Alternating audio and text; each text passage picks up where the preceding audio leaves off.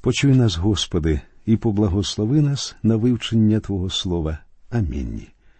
Дорогі наші друзі, сьогодні ми продовжимо вивчення 30-го розділу книги чисел. З тексту цього розділу, який розповідає про обітниці, ми довідаємося, що обітниця жінки залежить від волі її батька або чоловіка. Отож почнемо з третього та четвертого віршів. Коли хто складає обітницю для Господа або присягне присягу заректи зарока на душу свою, хай той не порушить свого слова, нехай зробить усе, як вийшло було з його уст. А жінка, коли складає обітницю для Господа і зарече зарока в домі свого батька в своїй молодості. Іншими словами, якщо жінка дає обітницю ще до заміжжя у будинку батька, то її батько відповідає за неї і за виконання її обітниці. Тепер прочитаємо п'ятий вірш. І почує її батько обітницю її та зарока, що зарекла на свою душу, та буде мовчати їй батько її, то будуть важні всі обітниці її, і буде важний кожен зарік її, що вона зарекла на душу свою. А що відбувається, коли обітницю дає заміжня жінка? Читаємо про це у віршах з 6 по 8. А якщо батько її заборонить їй того дня, коли був почув усі обітниці її та зароки її, що зарекла на свою душу, то не будуть вони важні, а Господь пробачить їй, бо її батько заборонив їй. А якщо буде вона заміжня, а обітниці її на ній або мова уст її, що зарекла на душу свою, і почує її чоловік, і буде мовчати їй того дня, коли почує, то будуть важні обітниці її, і зароки її, що зарекла на свою душу, будуть важні. Якщо замужня жінка йде в магазин і робить дорогі покупки, то її чоловік може відмовитися від її зобов'язань, і тоді йому не прийдеться платити за ці покупки. Обітниця її в цьому випадку не відбудеться. Таким чином, батько або чоловік жінки могли бути покликані до відповіді за обітницю, що дала жінка, якщо вони вчасно не відмовилися від цієї обітниці. Сьогодні цей принцип повсюду порушується. Є жінки, що полюють за багатими чоловіками. Нерідко буває так, що молода жінка виходить заміж за літнього чоловіка. Узявши його прізвище, вона може звернутися в суд і відсудити собі практично все, що є в її нового чоловіка. Я сам бачив, як це відбувається. Я знав одного християнина, що почував себе дуже самотньо після смерті дружини, і в результаті вирішив одружитися на молодій жінці, яку цікавили тільки його гроші. Ця людина заповідала свої гроші християнським місіям, однак молодій вдові вдалося оскаржити його заповіт і забрати собі всі гроші. А деякі чоловіки розповідали мені про те, як дружини їх повністю обібрали. Так, це людська глупота. І Бог говорить, що чоловік не повинен допускати, щоб таке сталося. Читаємо тепер дев'ятий вірш, в якому говориться про те, що обітниця вдови або розлученої жінки повинна відбутися. А якщо того дня, коли чоловік її почув, він заборонить їй і уневажнить обітниці її, що на ній, і мову уст її, що зарекла на свою душу, то Господь пробачить їй. Вдова повинна сама нести за себе відповідальність, і обітниця, що вона дає, обов'язкова. Ці подробиці дуже важливі для Бога, тому що Він хоче, щоб його люди завжди тримали своє слово. Що стосується самого Бога, то він завжди виконує свої обітниці. У 16-му вірші третього розділу з Євангелії від Іоанна сказано так бо Бог полюбив світ, що дав сина свого однородженого, щоб кожен, хто вірує в нього, не загинув, але мав життя вічне. Це Слово Боже обіцянка Бога нам з вами, і Слово Боже відбудеться. Він дав обітницю, що спасе вас, якщо ви увіруєте в Христа, і ця обітниця Його відбудеться. В однієї жінки був невіруючий син, і от він приїхав на канікули з університету, де наслухався всяких нових ідей та повчань. Якось він заявив своїй матері Твоя душа рівно нічого не значить у цьому неосяжному всесвіті?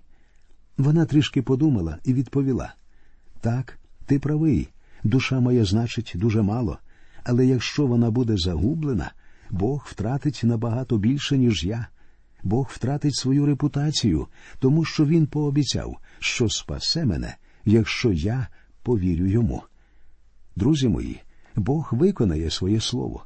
Йому не треба приймати присягу або давати клятву, йому досить лише сказати це вголос, і слово його стане істиною. Він хоче, щоб ті, хто представляє його на землі, були так само вірні своєму слову. Якщо вони дають обітницю, вони повинні її виконати. І сьогоднішні християни повинні бути саме такими відповідальними людьми. Тепер, друзі, ми звернемося до вивчення 31-го розділу книги чисел. Розділ присвячений покаранню медіанитян. Не забувайте, що ми зараз говоримо про нове покоління, що пройшло по пустелі. Коли мандрівка тільки починалася, багато хто з них були зовсім маленькі. Деякі ходили в дитячий сад, деякі в початкову школу, а деякі взагалі ще не народилися. І от Бог готує це нове покоління для того, щоб увійти в землю обітовану. Медіанетяни, як ви пам'ятаєте, свого часу разом з муавитянами звернулися за допомогою до Валаама, щоб він прокляв Ізраїля, а згодом спокусили народ і втягли його в ідолопоклонство та в блудодійство. Єдиною жінкою, що згадувалася в цьому зв'язку, була Козбі, медіанетянка, про яку говориться у віршах 6 по 15, 25 розділу книги чисел. Саме після цього випадку Бог дав своєму народові повеління, записане далі у 17 і 18 віршах. Ненавидіти мідіянітів і будете їх забивати, бо ж вони ненавидять вас у своїх підступах, що зводили вас через Пеора і через Козбі, дочку мідіаніцького начальника, сестру їх, забиту дня поразки за Пеора. Медіам у пустелі символізує все мирське. І сьогодні діти Божі повинні бути духовно відділені від мирського. Приступаючи до 31-го розділу, ми з вами починаємо вивчати останні офіційні укази Моїсея. У книзі повторення закону ми довідаємося докладніше про останні справи Моїсея. І одна з його останніх справ це війна проти Медіама. Отож, читаємо вірші з першого по третій.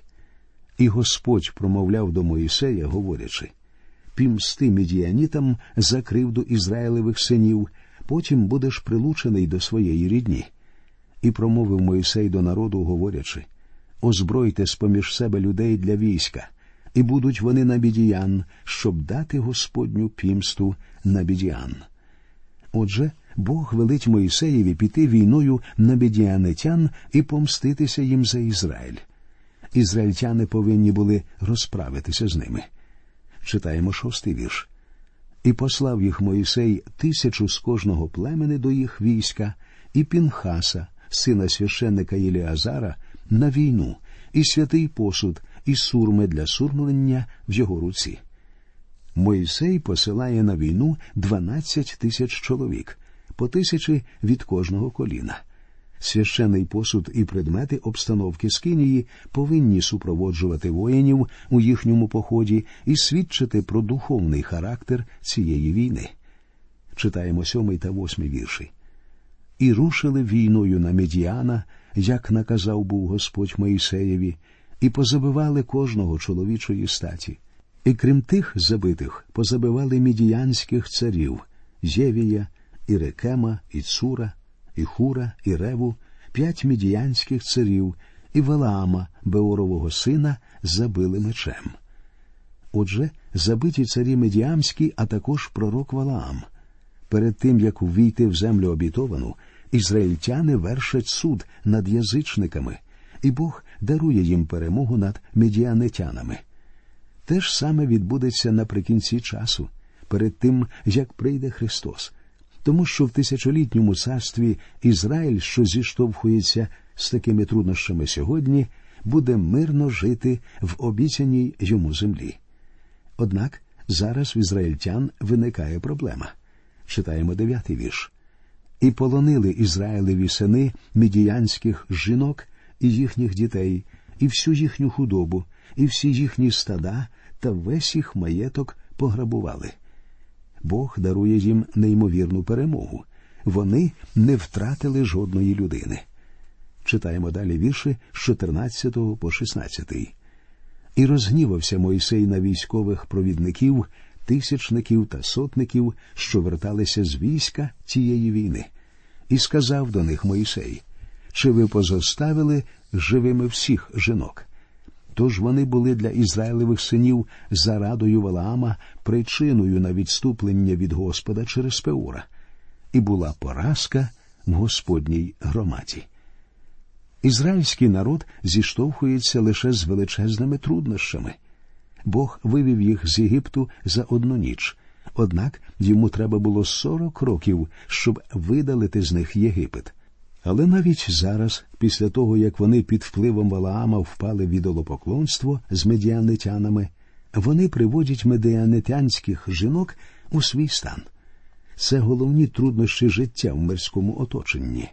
Немає нічого поганого, що ми живемо в світі, адже саме сюди помістив нас Господь. Однак головне в тому, чи живе мирське в нас, у наших серцях і в нашому житті.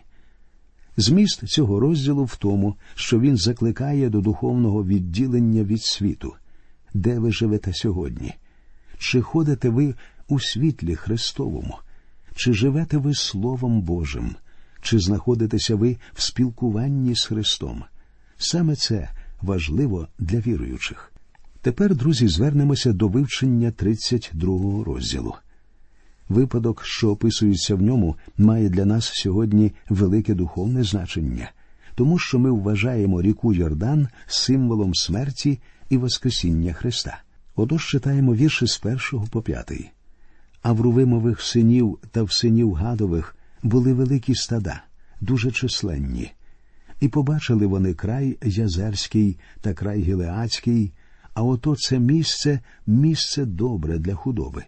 І прийшли гадові сини та сини Рувимові та й сказали до Моїсея і до священика Єліазара та до громадських начальників, говорячи А Торот і Дівон, і Язер, і Німра, і Хижбон, і Ел Але, і Севам, і Нево, і Беон, та земля, що Господь побив був перед Ізраїлевою громадою, вона земля добра для худоби, а в твоїх рабів є худоба. І сказали вони Якщо ми знайшли ласку в очах твоїх, то нехай дано буде ту землю твоїм рабам на володіння, не перепроваджуй нас через Йордан.